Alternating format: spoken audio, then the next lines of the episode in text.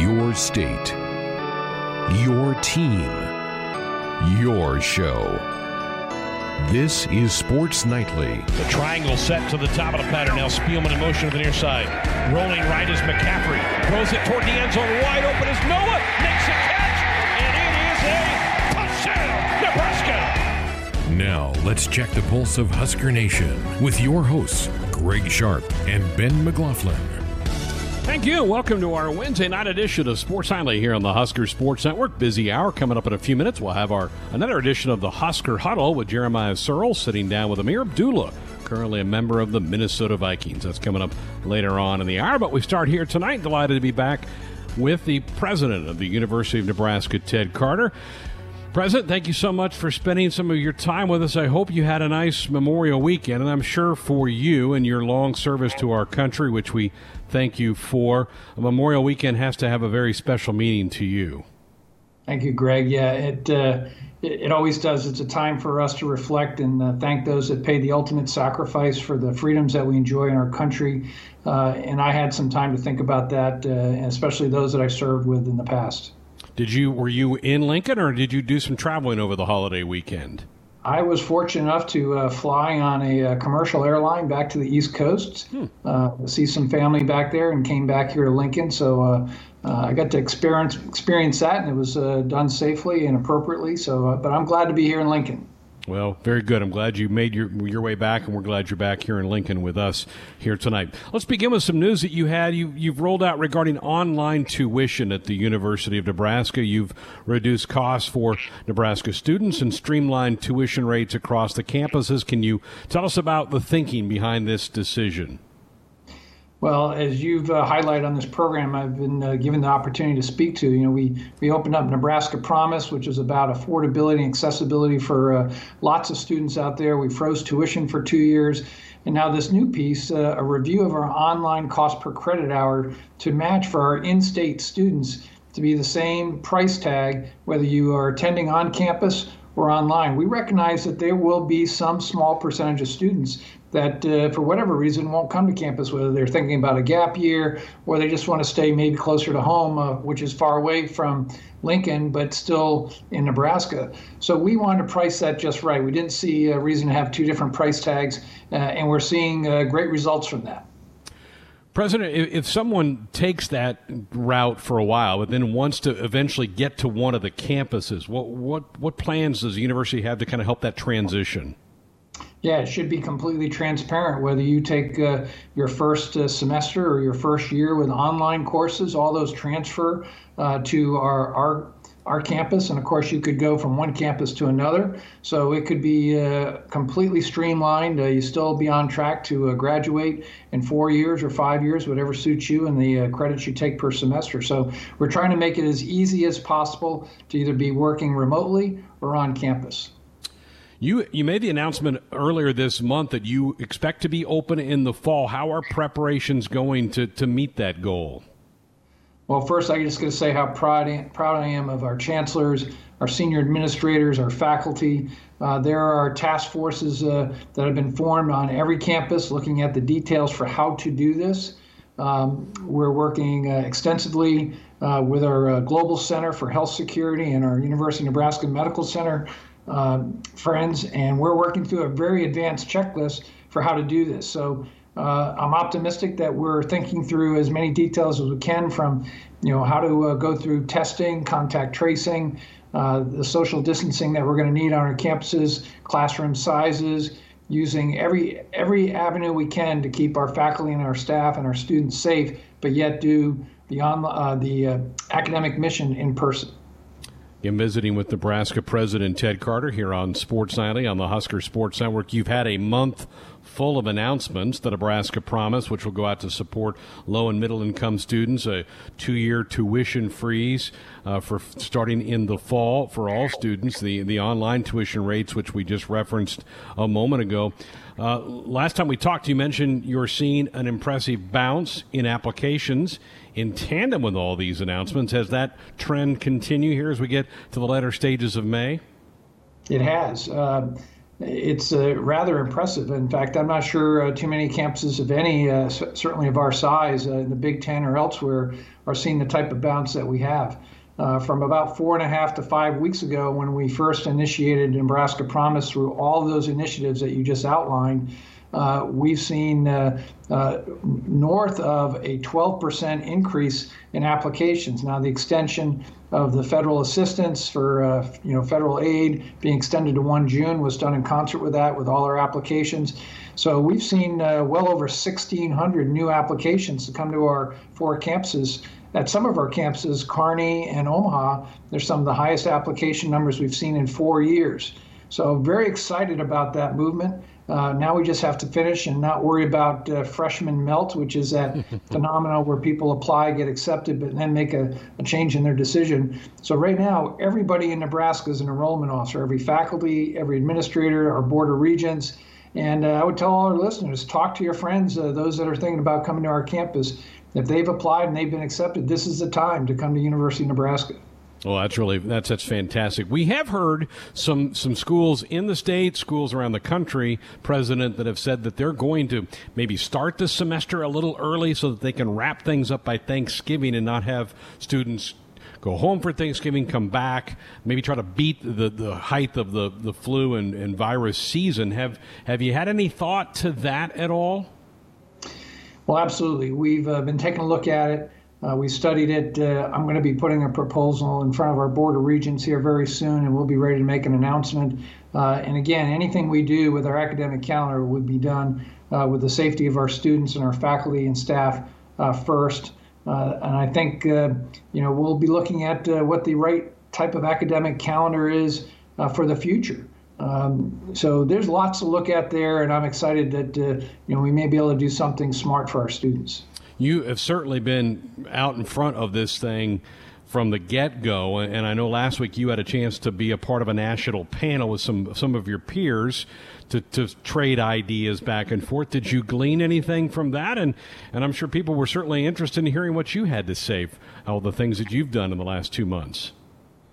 Well, Greg, it, it probably wouldn't surprise any of our listeners to know that there, there's really kind of three types of people that react in a crisis you know, those that uh, kind of wish it away and don't really take much action, uh, those that uh, are kind of frozen in in action, and and those that are proactive and think about uh, providing solutions. And I'm, as I've said before, I'm so proud to be in Nebraska State where uh, people are solution minded. They don't just stare at a problem and wonder how to think about solving it. So I talked about how we're preparing to solve it. Uh, I found what I said uh, to be in uh, contrast to some of the other major university systems across the country. Some are going to stay working remote with their students for the entire fall. They're even thinking about extending that into the uh, winter months. Uh, we're doing this appropriately, safety, safely with data. Uh, and uh, we've gotten a lot of response to that. In fact, uh, we've seen major colleges and universities, even at the Ivy League level, ask for our checklist for how to open because uh, they want to do the same thing, but they want to know how we're doing it. President, I know you've you've been in constant contact with the governor, Pete Ricketts, and, and he recently announced the results of a statewide business survey, and, and I don't think any of the results surprise anybody how how much this virus has impacted businesses around the state.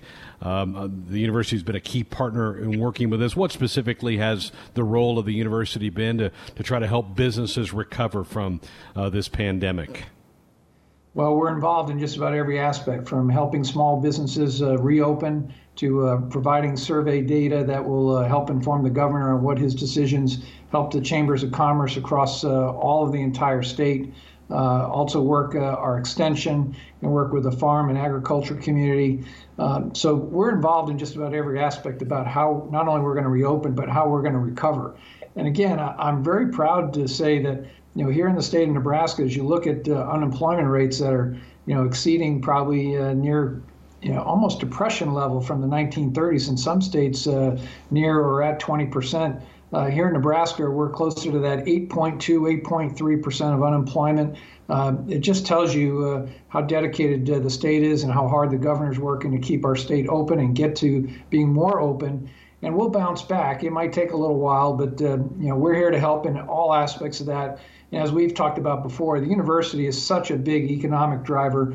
You know, uh, I, I, won't say that we're not aware of uh, how important it is for us to not only deliver our academic mission, but when we're open and we can deliver that type of economic impact to the entire state, $4.5 billion just last year, uh, it's important for us to stay vibrant.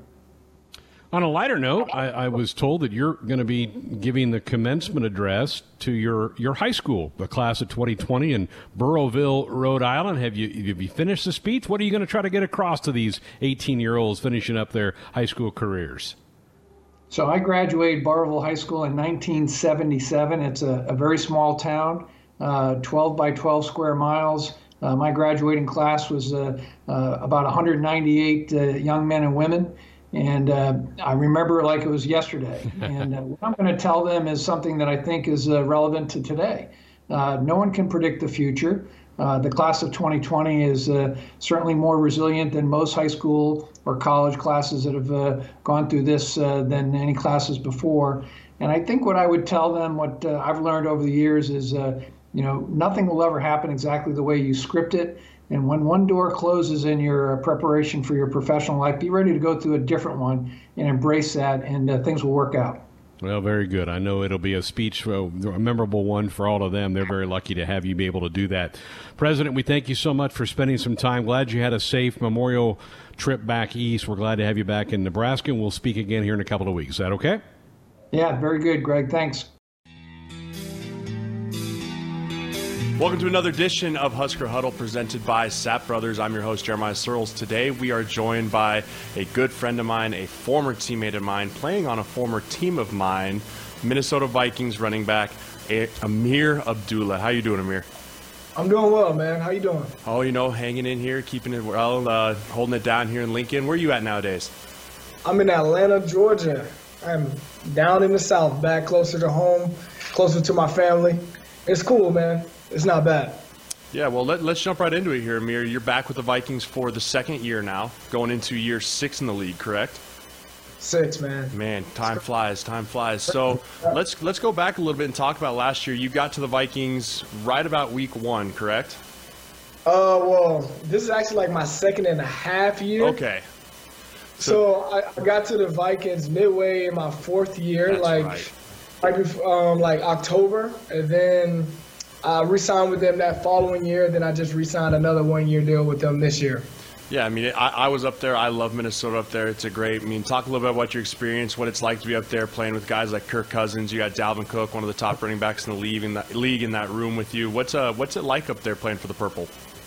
Man, first and foremost, the fans are amazing. The That's fans bad. are probably the closest thing to like Husker fans that you can find in the league, which obviously no one's really close to Husker Nation, man. No one shows up like them. I can remember all the, the bowl games we went to, San Diego, Orlando, Jacksonville, wherever. They always showed up. But Minnesota is very much like the like the same. We were out in Kansas City this past season, and uh, just seeing how much purple was in the crowd really gave us a big boost, man. We didn't come out with the win, but just knowing that you got the purple faithful behind you every single game, first and foremost, is always amazing. And then obviously playing with just great players, man. Our defense is star-studded. They've done a good job keeping this defense together for a few years. Offense, we're, we're adding a few key pieces. Had a really good draft, in my opinion. And like you said, I'm playing with some some absolute studs. Kirk Cousins has proven himself. Really took a leap in this game, in my opinion, last season. And then I think Dalvin Cook did the same thing. I know he had a couple couple years where he couldn't stay healthy, and this is the first year he can kind of really put it all together. You can see how dangerous he can be if he can stay healthy for a full season. Yeah, I mean, I think people really underestimate how hard it is to stay healthy for a full 16 NFL game schedule. You and I both had our fair share of dings. I mean, it is it's one of the harder things to do in life, and so to see Dalvin put together a good campaign last year was big. I mean, you played a big special teams role on that team last year, kick returner. I saw you lay the wood against some guys out there on on the punt return, just hammering guys. I mean, your role has shifted a little bit on that team as far as you become a leader on the special teams there. How did you step into that role, and how's that affected your game? Man, I, I just uh, did whatever the coaches asked me to do. You know, I, I feel I looked at I look at Minnesota as definitely as like a transitional for me. obviously it's a, it's a lesser role than what I'm used to, especially in Detroit being the starter there. But it's a good opportunity to kind of reinvent myself. I'm working on a couple things in my offensive game that I think is definitely going to prolong my career. I really consider myself more of a hybrid now, very similar to like Percy Harvin, hmm. where I can play receiver and running back. So I'm looking forward to growing more into that that role. But when it comes to special teams, man, it's just, it's about just loving the game of football. You know, um, um, no NFL play goes meaningless. You know, every snap means so much. And anytime you can put your resume out there, I'm always going to try to do my best. So I got a couple opportunities at gunner. I never played gunner before, but I made a couple key tackles and I almost made the Pro Bowl as a special teamer last year. So that's crazy. You know, I never thought that would be in that role, but I'm embracing it every step of the way. Yeah, man, and that just proves the teammate that you were, that I knew you were, that all the people you played with are. And I mean, I'm excited to see you continue to grow and develop in that role. You signed in free agency this year, and everyone I've talked to in the league, I've talked to some Brent, Brent Qvale, Spencer Long, and free agency was kind of a mess this year with COVID and everything going nuts.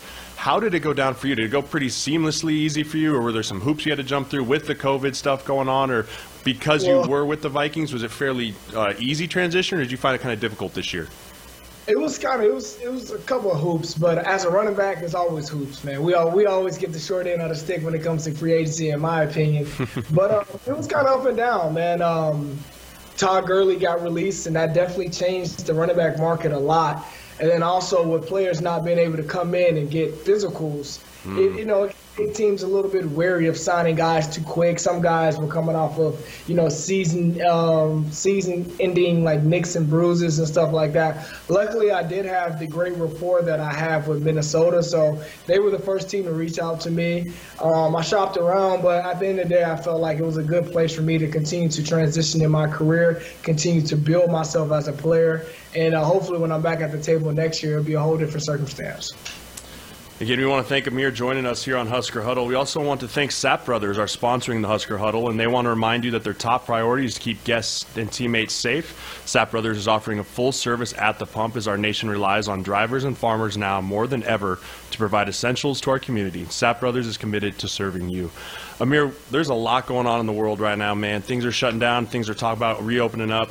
I find it interesting talking to NFL players as far as what are you doing to stay in shape because everyone's doing something different.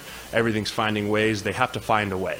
Um, what are some things during this whole this whole crisis here that you've been doing to be able to keep yourself in shape so that whenever you do show up for OTAs, whether that's in a month or whether that's in three months, you're ready to go to make that team and make an impact that you want to make this year?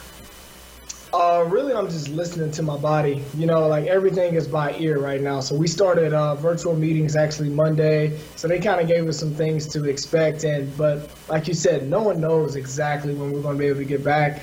And I think for a veteran player like myself going into my sixth year, the most important thing you can do right now is listen to your body. Um, I know a lot of guys were training to reach a peak point to be good for OTAs, but like you said, OTAs may not be when they typically are. It's probably going to be later, maybe like July or something.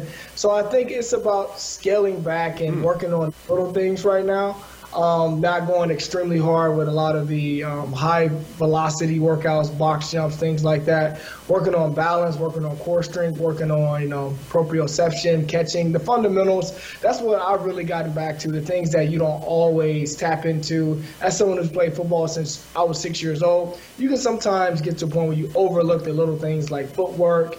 Um, running backs, we really work on our tracks, making sure we're we're on line with offensive linemen when they're you know do, pulling up to the next level. A lot of things like that, and of course watching film. Hmm. It's a you got a lot more time just to watch film and watch yourself and to really reevaluate where you need to get better. So when that time starts to approach where we get a, a clear idea of when we can get back, then we can start picking things up with a better foundational structure to ourselves. I mean, Ameer, talk to me, explain to me. I haven't been a part of it. What are these virtual OTAs looking like? I'm sure it varies from team to team, but how are the Vikings handling this? Uh, it's pretty much just meetings. It's like meetings. Uh, you're in meetings. You're learning the installs, you know, week by week, day by day. Um, going over the new things that you may put in, going over some things that may change around the facility. Uh, I think I think the Vikings are doing a really good job right now, just keeping everybody in tune. You know, because uh, when you're away from football, sometimes you can't you can't kind of you know lose track of you know what you're supposed to be doing or you know, maybe the playbook and things like that. But we're doing a good job of, of communicating well uh, within position groups, as a team, the whole nine yards, just to keep everybody ready to hit the ground running when we get back. Absolutely. Ameer, we had the draft here uh, not too long ago. What did you think of it? Did you like the virtual draft? Did you miss the, the hugs of the guys walking across the stage? I mean, what I, I, I personally I thought I enjoyed it. I enjoyed seeing the coaches at home with their families and the players at home, safe environment with their families, the cameras not right in their face. What were your thoughts? I had mixed emotions because for one, the drafts it seems to be going a little bit quicker, even though that first round is still too long in my way opinion. too long. It's way too long in my opinion, but I, I appreciated how, how quickly how smoothly they could do and conduct that whole thing with all these different players on webcams. That was amazing. But at the same time, I think it is a special moment for a lot of guys who were potential first rounders, second rounders, to you know walk across the stage, you know, hug the commissioner, and to be recognized for the hard work that he put in up to that point. But at the end of the day, you know what it is. It's about playing football. It's not about wearing suits and shaking hands. So I, I think um, I think I think the virtual draft is something that could catch on, you know. But I know they said they're going to try to do it in Vegas again. Uh, next year. Said that. So I, I, I, think it's just an event that uh, was needed for a lot of people because we, we've been in a sports drought for a long time. So I think a lot of viewers and consumers really just appreciated anything they could get. So I think it was pretty successful. Absolutely. Mira, as we wrap up here, I want to talk about something I've seen you doing, um, and I, I respect the hustle, I respect the grind. Your Durag Talks on Instagram. They they're, they're like mini podcasts. Um, they're awesome. I listen to them all the time. Where did this idea come about? If people want to listen to it, where can they find it? And kind of what was the brainchild that made that a reality? Yeah, so the story story might take you by a little bit by surprise, okay. but they're just blogs. Um, they're also on my YouTube page as well. Okay. Blogs are just some things that are on my mind sometimes, some little messages that I hope can receive people people can receive well. Um, it started when I, I was living in LA like two years ago, and um, being uh, being African American from the South, the durag is something that is very culturalistically valued uh, in our community, where it keeps your hair up and things like that. So you know, I got dreadlocks, so when I go to sleep, I wear a durag to keep my hair together. And there was a miscommunication with someone in public who thought that my durag was a symbol of like criminal activity when I was out, and I had to just let her know, like, nah. no, this, this isn't anything like I, am not going to come in and wear this to rob you. I'm just doing this for my own personal care. And from that, I just really took on the responsibility of debunking a lot of myths that come along with um, the attire that a lot of African Americans wear. That we're not, you know, we, we can be confused a lot of times when it comes to our intellect and other things that you know make us who we are. So I wanted to take ownership in that by wearing a do-rag during every single last one of my, you know, my vlogs and giving uh, really uh, good information and education to people as much as I can. That's awesome, man. Like I said, I, I watch him. I appreciate him. I respect what you're doing out there. We got to talk a little Husker ball before I let you out of here. Very unknown in the college football world. We have no idea what's going to happen. I mean, we've been told that football won't happen as long as school doesn't happen, but who knows? I mean, this Husker team is full of question marks all around the board, and not having a spring ball make those even bigger question marks. But being right. in six years renew, removed now, Mir, going into Scott Frost's third season, what are you just looking for from this Husker team this year, going into year three of the Scott Frost regime, and seeing what kind of growth they can make? Um, I think one the one of the toughest things to watch last year was just how they finished games at times.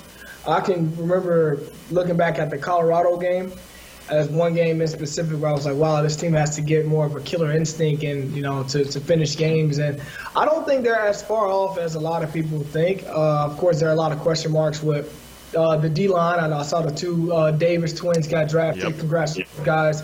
Uh, filling filling in some of those holes is definitely some question marks that need to answer. But but at the end of the day, I feel like it's about mentality, and I think Scott Frost is starting to get his you know his his philosophies across to guys that you can't slack off any minute of the game. You can't think just because you're up right now that that won't change really fast. Because I mean, you see it in NFL. The two minute drive is where a lot of teams win games. You look at the Super Bowl this last last year Kansas City was down with like five minutes left. They came, you know, they came back and won that mm-hmm. game. Uh, cr- critical moments like that, I think Nebraska can definitely learn from a lot of those examples. And I think when they look back, whenever they can get back together, when they look back at the film, they're going to be encouraged at least on a positive note of we were in a lot of games. Now, how do we finish? Absolutely, I can't agree more. I think that you nailed it when you said earlier every play counts, and I think that the more that people learn that here on the Husker program, the better they're going to be. Ameer, thank you so much. That wraps up this edition of Husker Huddle presented by Sapp Brothers. Special thank you to Mr. Ameer Abdullah for joining us. We're excited to watch you this year in the Minnesota Vikings, Ameer. Excited to keep up with you on Instagram and Twitter and follow you along with uh, the, the Durag talks and everything you're doing in the community. It's awesome. I appreciate you, brother. Thanks, Earl. See you, brother. Absolutely. Take care. One of my all-time favorites, Ameer Abdullah. Wow, was he fun to watch in a Husker uniform? Made play after play. Tough player, gritty, fan favorite for sure. It's time for Famous Dave's Face Off. They score the face-off. Famous Dave's, America's favorite barbecue, offers award winning, mouth watering house smoked barbecue for pickup, curbside, or delivery. Order three ways online at famousdaves.com, through the Famous Dave's app, or call your nearest location in Lincoln, Omaha, or Bellevue. Famous Dave's, locally and veteran owned. Let's go. Mano a mano. You me, right here. Right now.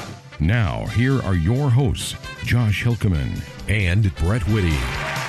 And not just the two of us, but Brett is for the first time live on video, and not just a picture. He is on video, Oh, and it's kind of miss that Jimmy, that friendly picture he has, Ben. in his closet, right? No, I'm not in my closet right now. I'm, I moved Oh, out of the oh, okay. closet. Yeah. Upgrade. I- Upgrade. if the acoustics sound worse, then then we know I made the right. we'll right send you back there. Send you Yeah. back in the box. back to the closet. Well, Greg, you you mentioned it. Ben won last week, makes it five to four overall. So, Greg, you still have a five-four lead, but Ben is closing quickly.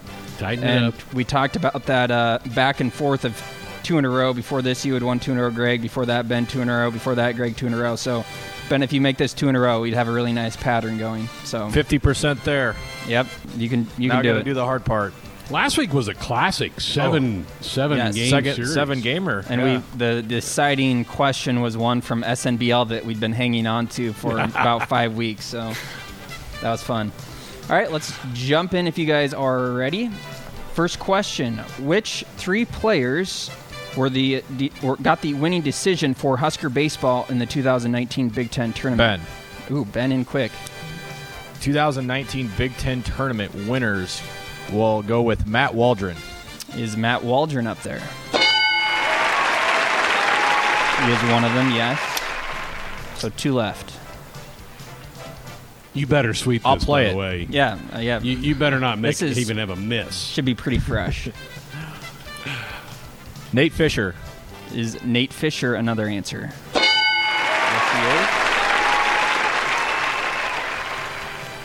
Kyle Perry started game three, but I think he only went three innings. Uh, I'll go with Robbie Palkert. Is Robbie Palkert the third winning pitcher of the 2019 Big Ten tournament? Yes. Ben with a sweep out of the gate. So yeah, Walt, you did it in order too, Ben, which is impressive. Matt Waldron got the win against Minnesota in Game One, Fisher in Game Two against Iowa, and then Palkert beat Michigan uh, after that Huskers had lost to Michigan earlier in the day. Do you think there was a more satisfied Husker at any point in the year, Greg, when Fisher beat Iowa? I mean, I, I don't know that there there was a single result uh, that the Husker was more thrilled with when Nate Nate got some revenge against the Hawkeyes. He was, he was feeling pretty good him. about that. Yeah, Run rolled him that day. Yeah, that game ended in seven innings. All right. Moving on, question number two, been up one nothing. Uh, name the four highest paid MLB players in the 2019 season, and that's salary for the season. Greg Ben. Greg.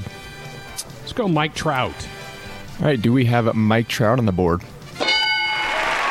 We do. Do you want to pass or play? No, I'll play. All right. Three people to get, three strikes.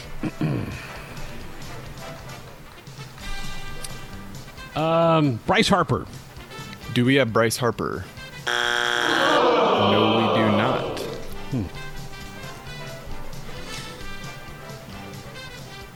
Didn't we have something about this that if the season gets played, we were all going to be surprised about who the highest paid guy was? Well, Yeah, th- yeah. but I- That's they were running the season, numbers though, on yeah. Trout, and it was crazy to think of how little he was going to get paid. Right. It was like seventy This is for the game or something. last season, though. So last season, highest salary according to MLB.com. And Harper wasn't one of them. Wow. was not. Okay. Not in the 19. Uh, give me Clayton Kershaw. Do we have Clayton Kershaw on the board? He's actually tied for fifth, so that was a good guess right there. That hurts. Right there. That hurts. Just can't believe Harper. He just had signed that deal with the Phillies. Mm-hmm. Um, Manny Machado. Show me Manny Machado. No. No Machado. Ben for the steal. And for the steal. You, that's it already? Yeah, that's three I got three wrong. Okay. Three guesses, Ben. Okay, can I tell you who I'm between? sure.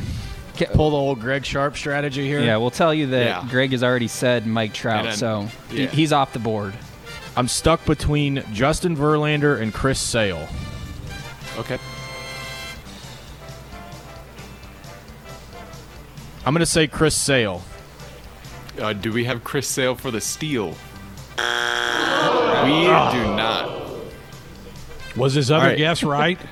No. It was not actually. so so you don't have to feel How about bad, that?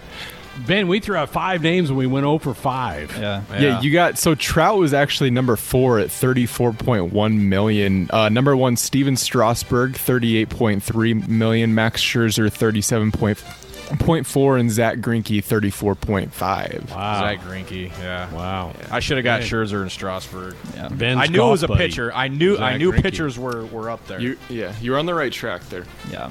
Wow.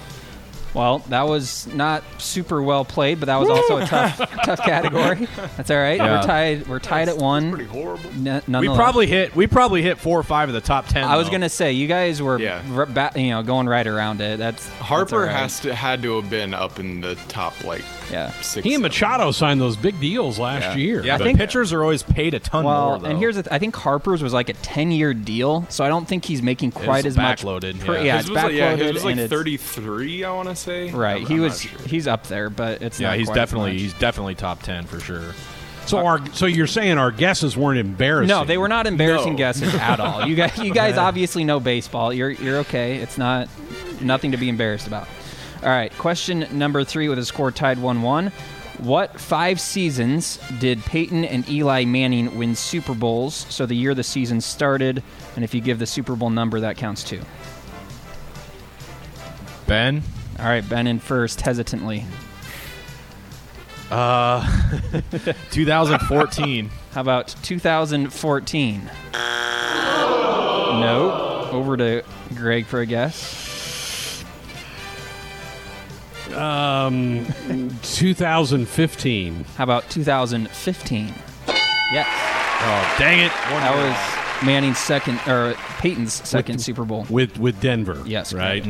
Okay. All right. All right. I, I, I'm gonna I'm gonna play it. Yep. You're gonna embarrass us again with this one. Yeah. All right. Um, I feel like you can get at least one more. You, I, I have, I have confidence that you'll get at least one more of these. all right. Um, 2011. Is 2011 one of the answers? Sure is. See, you're doing better already than what you thought.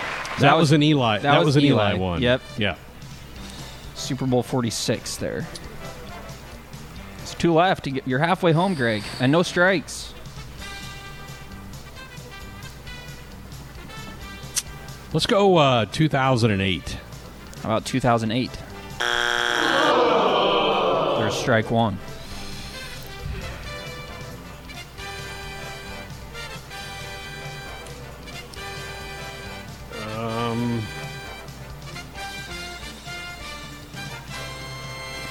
If you can kind of remember the the opponents, Yeah. then that helps a little bit. I think. I know but- I know the rest of them. I know Oh, the rest of the opponents, but All right. I don't know the years. Oh, all right. Yeah. Yeah. Yeah. Whenever we do things like this, where we're asking you for specific years, that's a little bit more difficult.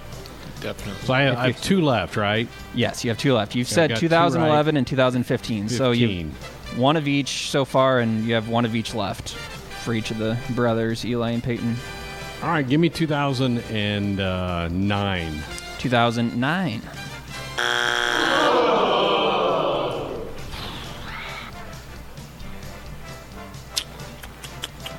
I got to be dancing right around You, yeah, you're some of these. Um, you're in the right, all right, all right. decade. you are in the right decade. 2007. How about 2007? That's the one I knew. Dang it! So 2007 was Eli's first. Right. That so was I'm the done with Eli. They knocked off the Patriots, yeah, the undefeated. undefeated Tyree. season, the Right. classic David Tyree and all that. So Right. Catch the ball on a helmet. Dang it, that was the one I knew. Yeah. Well, you have one left, Greg. Okay, let's go uh, 05. How about 05? So that's three strikes. Ben a chance at the steal. It's Peyton's victory over the Bears. Okay, Right. so what year was it? And it was raining. I It think was in, it was I in think Miami. you're a year off. But which direction? I, I I can see the game. I remember it, but I don't remember what year. Devin Hester took a kickoff to the house. Yep. Yep. The opening kickoff, I believe. And then, wasn't there an onside kick to start the Yes. second half Yeah. by Yeah, the yeah. Saints? oh yeah. It was against the Bears, not yeah, the Saints. yeah, the Bears. Oh yeah, the Bears. Um, Double. I'm trying to think. I'm trying to think if I could drive yet. Because 2016 I was driving, or 2006 I, I- was driving. It's funny. It's this either was, 04 or 06. Yeah. This is the one that I I would have guessed 05. I'm going to this say one. 2004. Is it 2004 for the steal? It is not. It was 06. You had a 50-50 shot and you didn't get it. So that's twice, Ben, that you've had a chance at the steal and come up short. That's Well, tough. I was all over it with 05, 07. Yeah. 07 was right. I knew 07 for sure. I knew I knew for a fact it was 07. Yep. So 2006 was. And if if you had asked me, I would have said that like 100%. I thought that was in 2005. Like I don't know why, but for some reason that would have stuck out to me as the year that Peyton won his first one. But Actually, Ben, I think that's pretty impressive. We nailed three of the oh four. yeah, you guys you guys Yeah. did good. Yeah, that was good. That's pretty Well, good. By you guys, Greg, yeah, you, all three of those that you got were really good. Before you jump Well, into this, but he yeah, he yeah. knew he had one of the two years. right. He was. Sure, he did. I'm really excited for this next question. By the way, this is fun. Yeah, here we go. All right, Greg taking a surprising 2 1 lead here. Question number four. Name the five oldest stadiums currently being used in Major League Baseball. Ben. Greg, I heard Ben first. Yeah, Ben first by a no. Fenway Park. Show me Fenway Park. You got it. That's the oldest one, built in 1912. Are you going to pass or play? I'm playing. Oh, all right. decisive. Confident. Wrigley Field. Show me Wrigley Field. The second oldest, 1914. Okay, those were the two. Those were the two layups. Yep. Um, This is where you get into a little murky territory. right. Okay, so you, we just had a question. Not, I think it was last week about, or it was on SNBL where we talked about newest stadiums. Yep, that's So where I this can, came from. I can eliminate a couple of those. You can eliminate the five newest for sure. Yes. Um. So I'm gonna work. I'm gonna work backwards. I'll say Dodger Stadium. All right, do we have Dodger Stadium? We do. That is the third oldest, 1962. Okay. That's it for the AL West, I believe, because it's not Safeco. It's Texas Rangers, obviously. It's got a brand new one. what's the name of that thing? Life something? Banker's Life or something? No, I don't think it's the Angel Stadium because they've moved 17 times. And it. Um, don't think Oak. I don't think the Oko's in there, but I'll save that for a later guess. Um, all right, so You- you're- AL Central. You're getting into territory where it's there's a lot built around the same yeah, era here. Um, Very true, yeah. not Target Field. nope. No. I know this, by the way. Oh. Oh, oh, wow. Give me Comerica. All right, do we have Comerica? No, we do not. That one's It's your relatively first new. strike. That was like late '90s, I think. Yeah, come on, Ben. Um, let's see.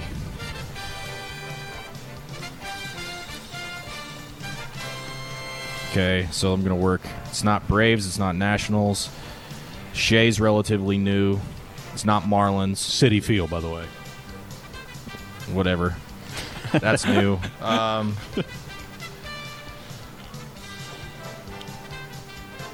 What's just, do I have to say the actual name of the No, you stadium, can or just can I give give the you the team. It's fine. Yeah, you can Give me the Phillies.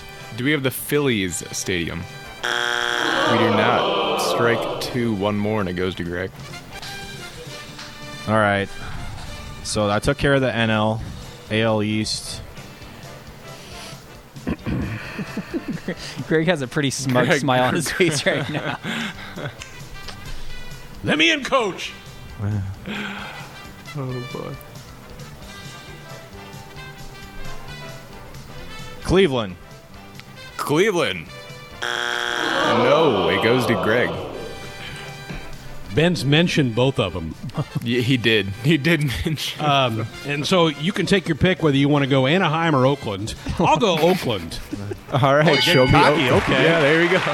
You- They were both built in 1966, so yeah, you can take your pick Yeah. there. The K Wow. was Getting built. cocky.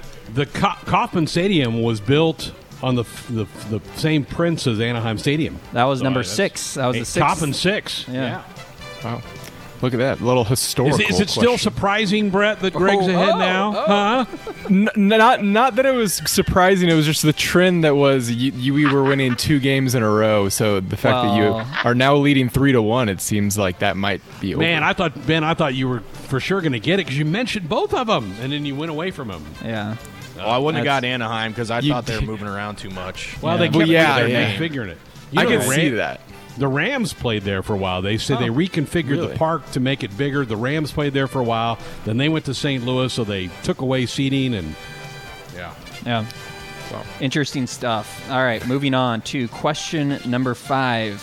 Who are the top teams in the, or the leading teams in the four divisions of the NHL currently, at least when the 2019 20 season was paused? Ben, Ben in first. Tampa Bay Lightning. Is it the Tampa Bay Lightning, one of the top teams? No, they're not. Another team. So we're looking for just in the standings right now. In the standings of the NHL of their divisions. Oh, within- lordy. So there's four Lordy, divisions. Lordy, lordy. Four divisions in the NHL. We're looking for the four leaders. Um, give me the Predators, Nashville Predators. The Preds. All right, back to you, Ben. Okay, well if it's not the Lightning, it's got to be Boston. Is it the Bruins? Yes. All right, now So I have to play this. you have to play. Yep. So you've got three left and three strikes to do it. That was the Atlantic Division, by the Right. way, I'm out of my league on this one. of the East. So you've got one more in the East and two in the West. the Las Vegas Knights. Is it the Golden Knights? Yeah. Golden Knights in the Pacific Division. Two left.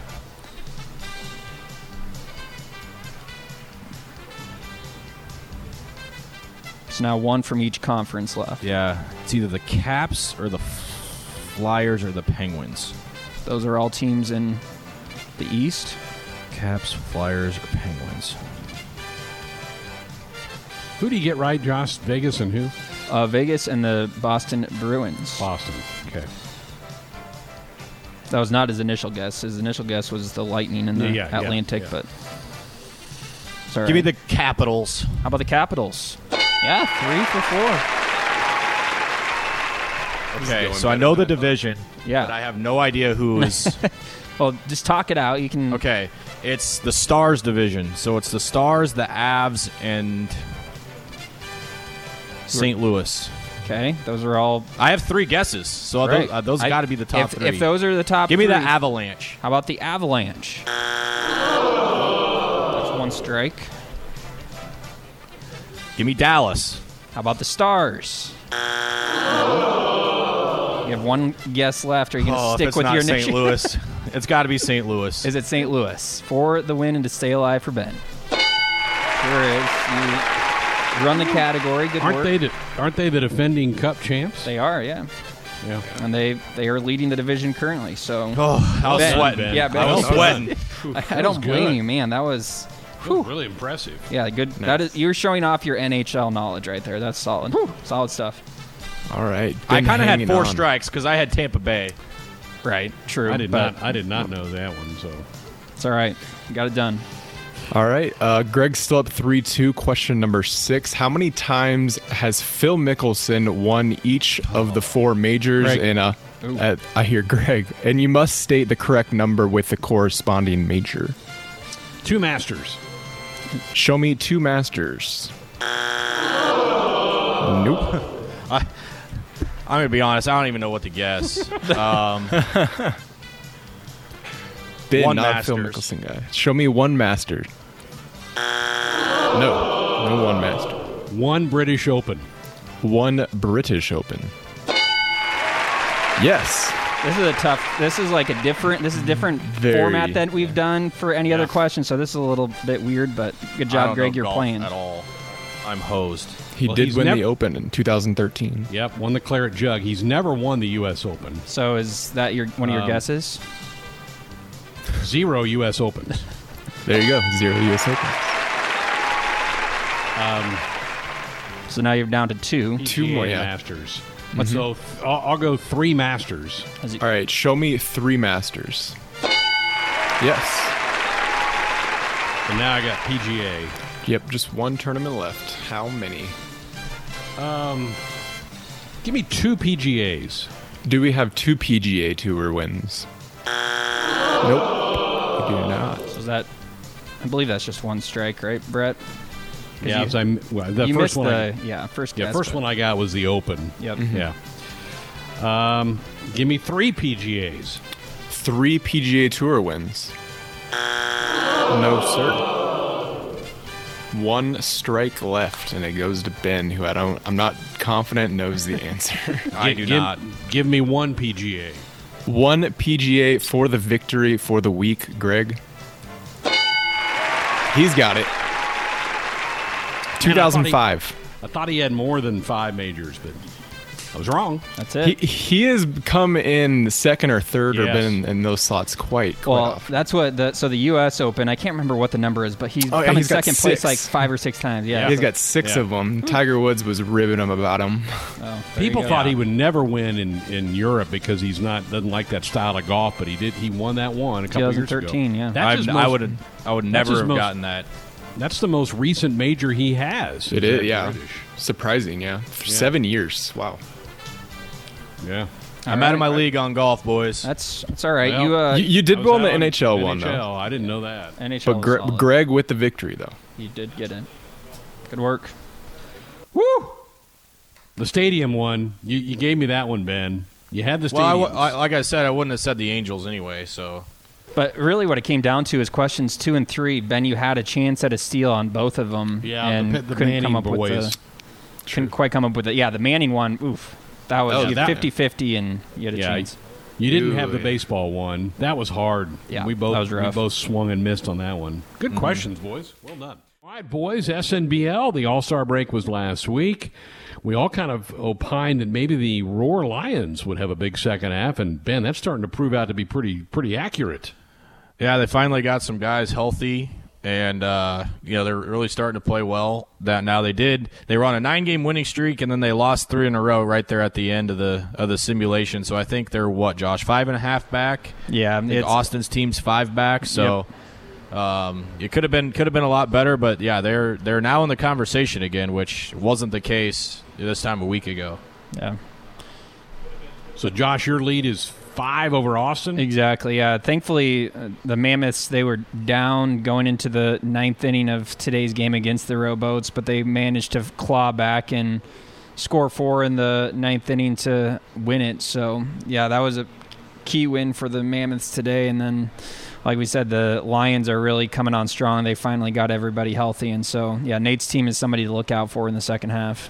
We thought in the other division that the Farmers, the fans team, might be a team to keep an eye on. How have they gotten out of the gate after the All Star break?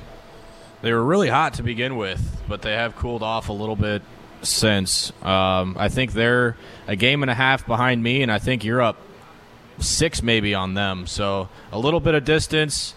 Uh, the Harriers right now are I think nine and one in their last ten. So they're they're on fire. Yeah, they they played the Nationals in a series, and we were watching the after the games that were on stream. We simulated ahead, and we were watching. There, I think, three games, Ben, that the that the Harriers won by one run over the Nationals, and yeah, a lot of close games, but they came away with wins in all of them.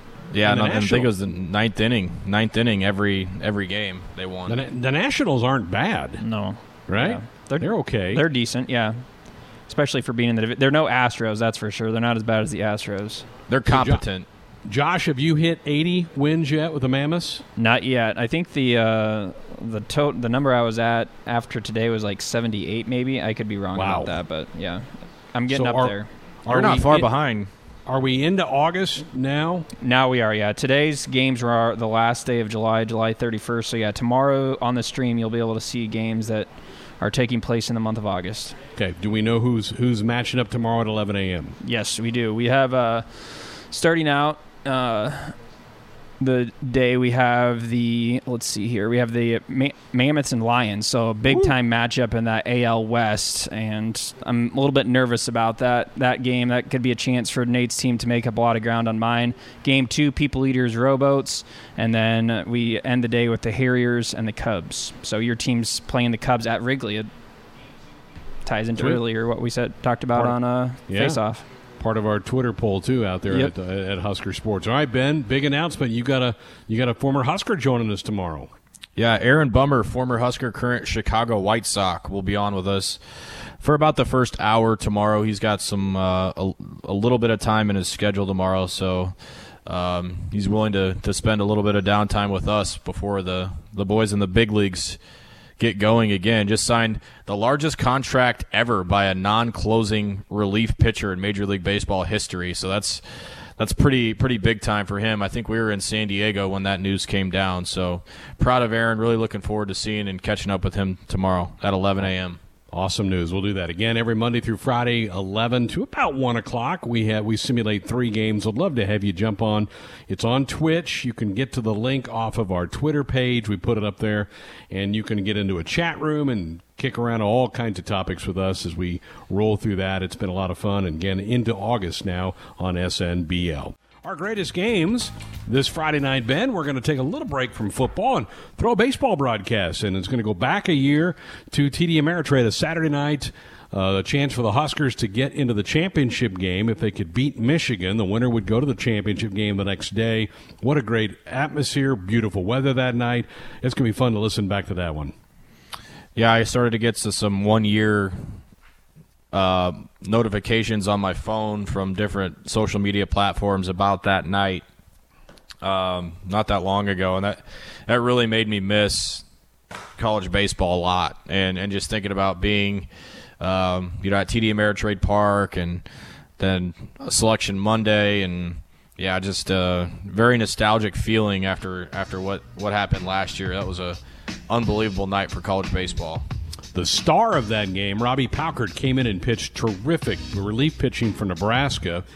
And he's going to join us tomorrow night on the program, along with Teddy Greenstein's normal Thursday night appearance. And again, I can't wait to ask Teddy about this Sam Smith comment that Michael Jordan told some lies during the Last Dance episode. Robbie Palkert could have come back and pitched for the Huskers this year, but got a job and decided to move on with life. And li- I think living up in Omaha. Is that correct? Yes, he is right here in Omaha.